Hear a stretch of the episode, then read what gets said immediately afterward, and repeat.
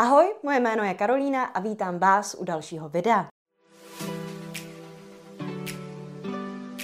V tom dnešním se budeme věnovat hashtagům na Instagramu a řekneme si, k čemu hashtagy vlastně slouží, proč byste je měli používat a hlavně, jaké hashtagy byste měli ve finále zvolit. Ještě předtím vás ale, jako ostatně vždycky, poprosím o like tohohle videa. Uspokojíme tak tajemné bohy YouTube algoritmu a tyhle videa tak uvidí více lidí, takže předem díky moc. V první řadě si musíme vysvětlit, jak hashtagy vlastně fungují. Hashtag neboli symbol mřížky, který můžete teď vidět někde na obrazovce, je jednoduše štítek pro určitou kategorii obsahu. Zjednodušeně řečeno, pokud vyfotíte šálek kávy a napíšete pod něj hashtag káva, vaše fotka se objeví všem lidem, kteří budou hashtag s kávou vyhledávat. Takže pokud kávu třeba prodáváte nebo máte kavárnu, by teoreticky stačilo pod fotku přidat hashtag káva, fotka by se zobrazila desítkám nebo stovkám lidí a ti by vás potom začali sledovat nebo ještě líp, rovnou by u vás nakoupili.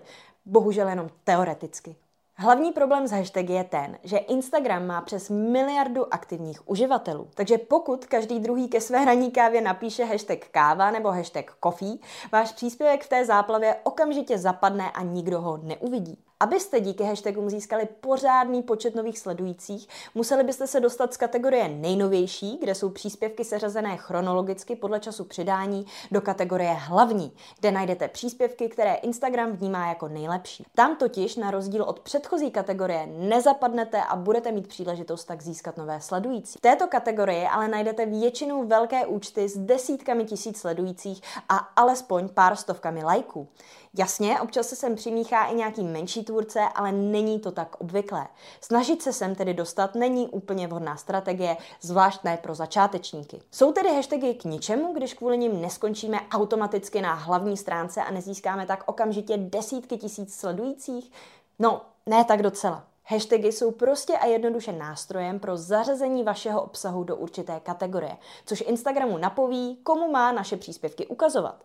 Vysvětlím to ale raději na nějakém příkladu. Fiktivní uživatelka Instagramu Andrea studuje ve volném čase španělštinu a proto sleduje různé profily, které používají hashtag španělština. Fiktivní podnikatel, lektor španělštiny a rodilý mluvčí Diego dělá zase zajímavé příspěvky o španělštině a protože hledá nové klienty, nezapomíná pod ně dávat hashtag španělština také. Protože Instagram schování Andrej na platformě pochopil, že se zajímá o španělštinu, je dost pravděpodobné, že příspěvky od Diega umístí na její Explore page, což je stránka, na které se ukazují doporučené příspěvky na základě našich zájmů a našeho chování na Instagramu.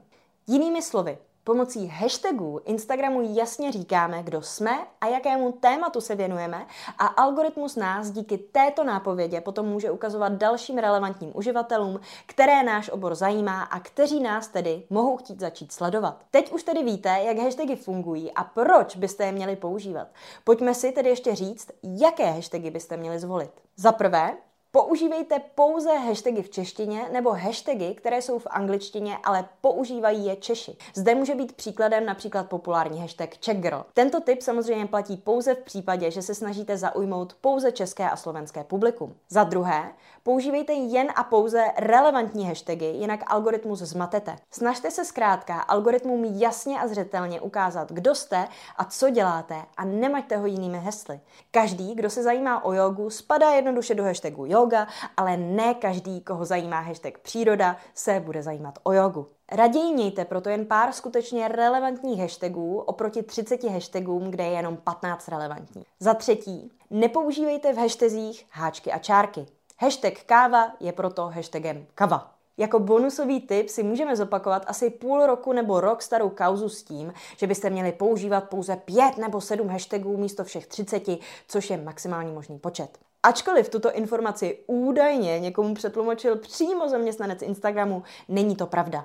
Když si uděláte úplně jednoduchý A B test, kde k jednomu příspěvku dáte třicet hashtagů a k druhému pět, vždycky vyjde vítězně příspěvek s více hashtagy. A je to i logické. Pokud je všech třicet hashtagů relevantních, třicet hashtagů znamená třicet kategorií, kde nás může někdo najít. Můj bonusový tip je tedy jednoduše to, abyste nevěřili všemu, co vám řekne nějaký guru na internetu, včetně mě. Vše si vždycky otestujte na svém vlastním účtu, protože pouze tak zjistíte, kde se skrývá pravda. To už je ale ode mě pro dnešek opravdu všechno. Pokud se chcete naučit mnohem efektivnější způsob, jak zvýšit váš počet sledujících a hlavně, jak získat více platících klientů nebo zákazníků, vstupte do mého kurzu prodeje na Instagramu pod odkazem w w w tečka kurz prodeje na insta tečka c z a já vás to ráda naučím. Pokud se vám tohle video líbilo, také vás poprosím o like, o komentář, třeba o tom, o čem by mělo být video příští a hlavně, hlavně o odběr, aby vám neuniklo žádné další video. Tak zatím ahoj!